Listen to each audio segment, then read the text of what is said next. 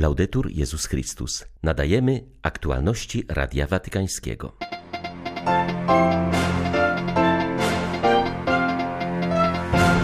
Albo wszyscy wybierzemy braterstwo, albo stracimy wszystko i sami przepadniemy, podkreśla kardynał Pietro Parolin podczas swej wizyty w południowym Sudanie. Ból z powodu utraty bliskich, fizyczne cierpienia, traumy na psychice to tylko część codziennych doświadczeń dzieci na Ukrainie, wskazuje Serhij Czerniszuk, dyrektor medycznego szpitala pediatrycznego w Kijowie. 80% absolwentów studiów w więzieniu nie wraca do przestępczości, podkreśla rektor KUL, ksiądz profesor Mirosław Kalinowski. 17 sierpnia wita Państwa ksiądz Paweł Rytel-Andrianik. Zapraszam na serwis informacyjny. Dziś kończy się wizyta kardynała Pietro Parolina w Sudanie Południowym. Był to krótki, ale intensywny czas, w którym sekretarz stanu Stolicy Apostolskiej przypomniał o apelu papieża, by przezwyciężyć różnice i razem budować pokój. Nieprzypadkowo to wezwanie jest wielokrotnie powtarzane w Sudanie Południowym. Trwający od kilku lat pokój jest bowiem wciąż zagrożony ze względu na nędzę oraz kryzysową sytuację humanitarną. Ostatnim przystankiem podczas wizyty papieskiego wysłannika było miasto Rumbek, leżące w centralnej części kraju. Kardynał został przyjęty z niezwykłą serdecznością zarówno ze strony władz, jak i zwykłych ludzi. Głównym momentem spotkania była wspólna Eucharystia, gdzie modlono się o pokój i pojednanie w Sudanie Południowym. Albo wszyscy wybierzemy braterstwo, albo stracimy wszystko i sami przepadniemy, podkreślał kardynał Pietro Parolin podczas homilii. People place no trust in their guns, but in the power of forgiveness. Ludzie bardziej ufają swojej broni niż mocy przebaczania. My ufamy w przemienienie, które przychodzi od zmartwychwstałego Pana. Wiele jest powodów do niezgody w świecie. Należą do nich nadmierne nierówności ekonomiczne, wyścig o władzę połączony z lekceważeniem innych, a na głębszym poziomie zazdrość, nieufność, pycha i egoistyczne namiętności. Strach może również wynikać z naszego wnętrza, z naszych wątpliwości i pytań, z naszych niepowodzeń i niepokojów, a przede wszystkim z rzeczywistości grzechu. Kościół jest częścią ludzkiej społeczności, niesie ze sobą trudności i sprzeczności, ale nade wszystko spotkał on zmartwychwstałego Pana, który posłał go, by na jego wzór przebaczał. Przebaczenie jest kluczem, który otwiera drzwi do pokoju i sprawiedliwości. Przebaczenie, które Chrystus zdobył dla nas na krzyżu. Aby otrzymać Boże przebaczenie i podjąć drogę pojednania, musimy przyznać się do naszych grzechów, porzucić nasze stare drogi, nasze namiętności i samych siebie. Musimy porzucić nasze bożki. Albo porzucimy brutalne sposoby rozwiązywania naszych różnic, albo zniszczymy samych siebie. Rzeczywiście, odrzucenie przemocy jest jedynym sposobem na przezwyciężenie podziałów i rozwiązanie problemów pojawiających się w społeczności. And solve any problem arising in the community. Wizyta kardynała Parolina to był ważny znak dla naszej diecezji, zwłaszcza dla tej części, która została zniszczona przez wojnę. Mówi Radiu Watykańskiemu biskup Malakal Steven Niodo Ador Maywok. Wszystko zostało splądrowane, nawet kościoły i szkoły. I w takiej sytuacji, gdy masz złamane serce, zaczynają napływać uchodźcy. Jak możesz im pomóc? Sytuacja jest dramatyczna. Przybywa bardzo wielu ludzi i staramy się im pomóc jak możemy. Otrzymujemy wsparcie od partnerów, ale jest ono bardzo ograniczone. Ludzie nie mają pożywienia, nie mają domów, pojawiają się kolejne choroby. Diecezja nie ma już jak pomagać, bo nie zostało nam już nic. Cały czas jednak staramy się kontynuować wysiłek stosownie do naszych niewielkich możliwości. Gdy zaprosiłem tu kardynała Parolina, chciałem, aby ta wizyta mogła pomóc w procesie pokoju i pojednania.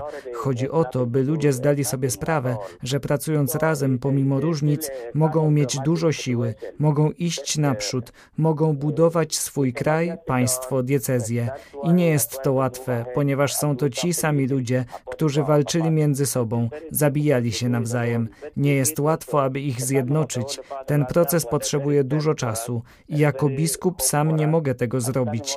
Dlatego wizyta Ojca Świętego, wizyta kardynała Parolina dają nadzieję i pomagają ponownie iść naprzód.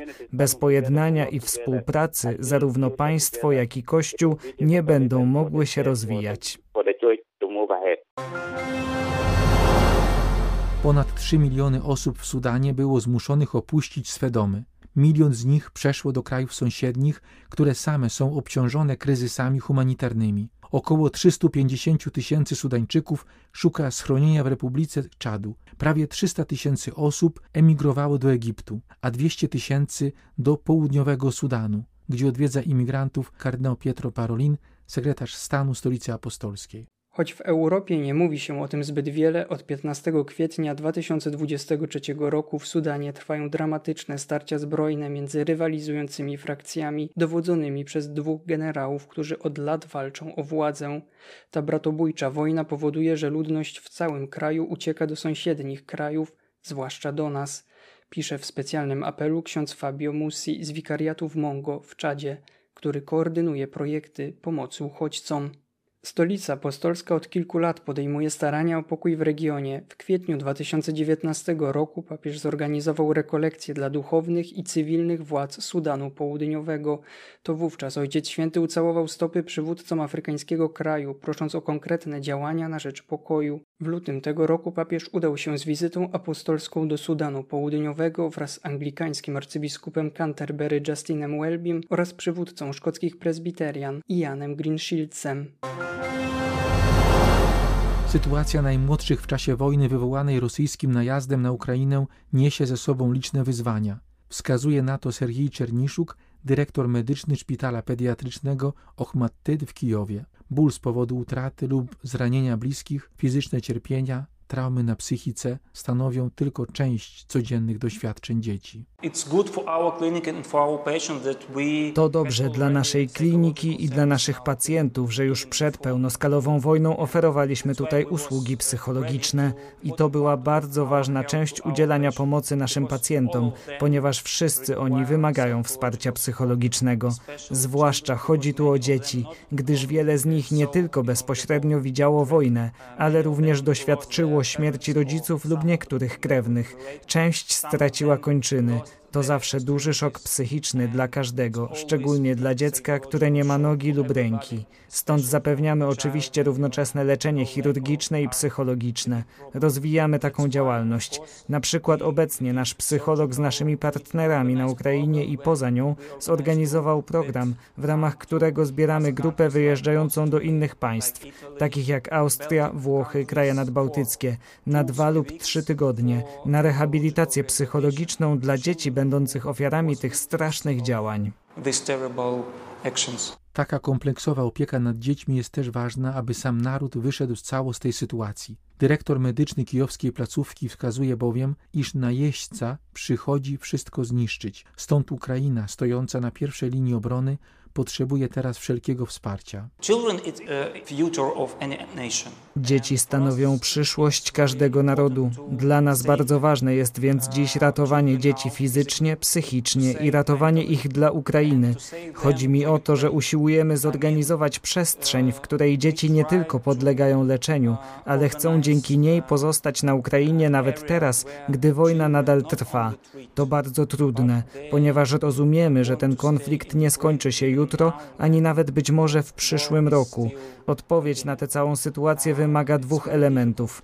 Po pierwsze, trzeba zrobić wszystko, co możliwe, aby jak najszybciej zakończyć wojnę, ale nie chodzi mi tutaj tylko o zatrzymanie jej, gdyż nie stanowiłoby to końca.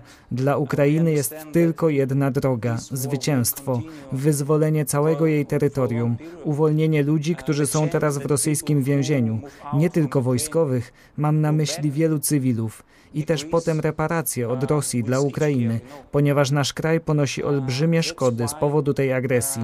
To wszystko rozumiem jako zakończenie. I tutaj potrzebujemy wsparcia całego świata, ponieważ to nie tylko wojna między Ukrainą a Rosją, ale między Rosją a całym cywilizowanym światem. A po drugie, musimy pracować wewnątrz Ukrainy i stworzyć wszystkie możliwe warunki dla ludzi, aby byli w stanie tutaj zostać lub powrócić.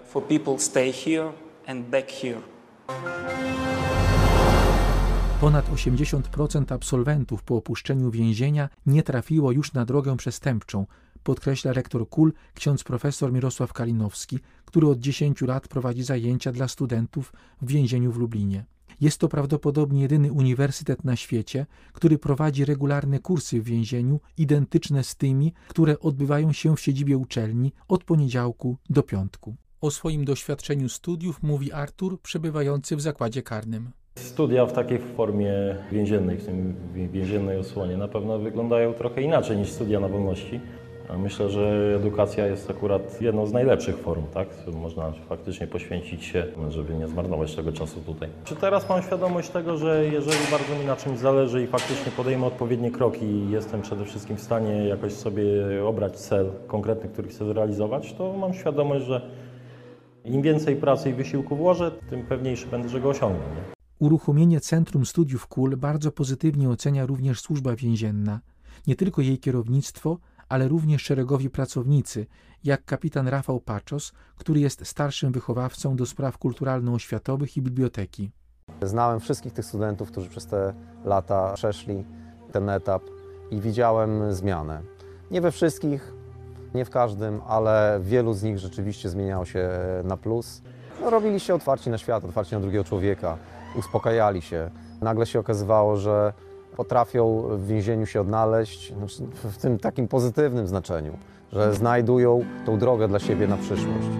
Ksiądz profesor Mirosław Kalinowski, rektor KUL, od 10 lat prowadzi wykłady w areszcie śledczym. Tak opisuje wartość tych studiów. Nasza obserwacja z tych ostatnich 10 lat i również informacje, jakie odbieramy, również przez służby penitencjarne, wyraźnie wskazują, że otrzymując dyplom ukończenia studiów zarówno licencjackich, jak i magisterskich w pracy socjalnej, a obecnie w naukach o rodzinie.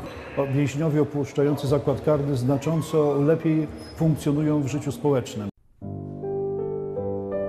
Tajemnica Chrystusa w katechezach Jana Pawła II. Odkupienie przez miłość. Chrystus jest odkupicielem świata. Jest to tajemnica tak głęboka, tak bardzo boska i tak bardzo zarazem ludzka, że trzeba w nią zaangażować całą rzeczywistość, której na imię Jezus Chrystus.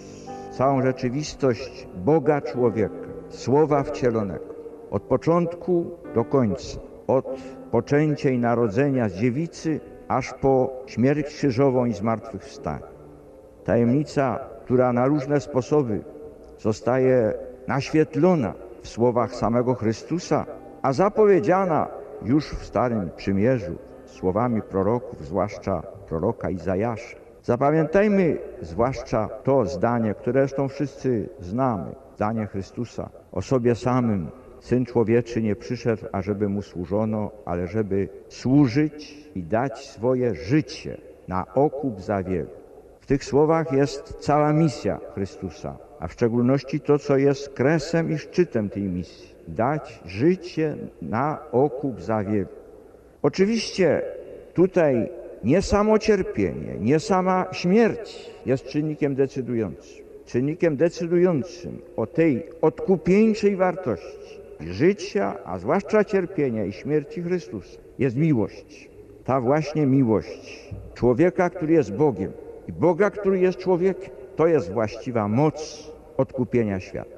Ta moc zawarta jest w Jego całym życiu i posłannictwie, a nade wszystko w Jego śmierci krzyżowej i potwierdzona zmartwychwstaniu.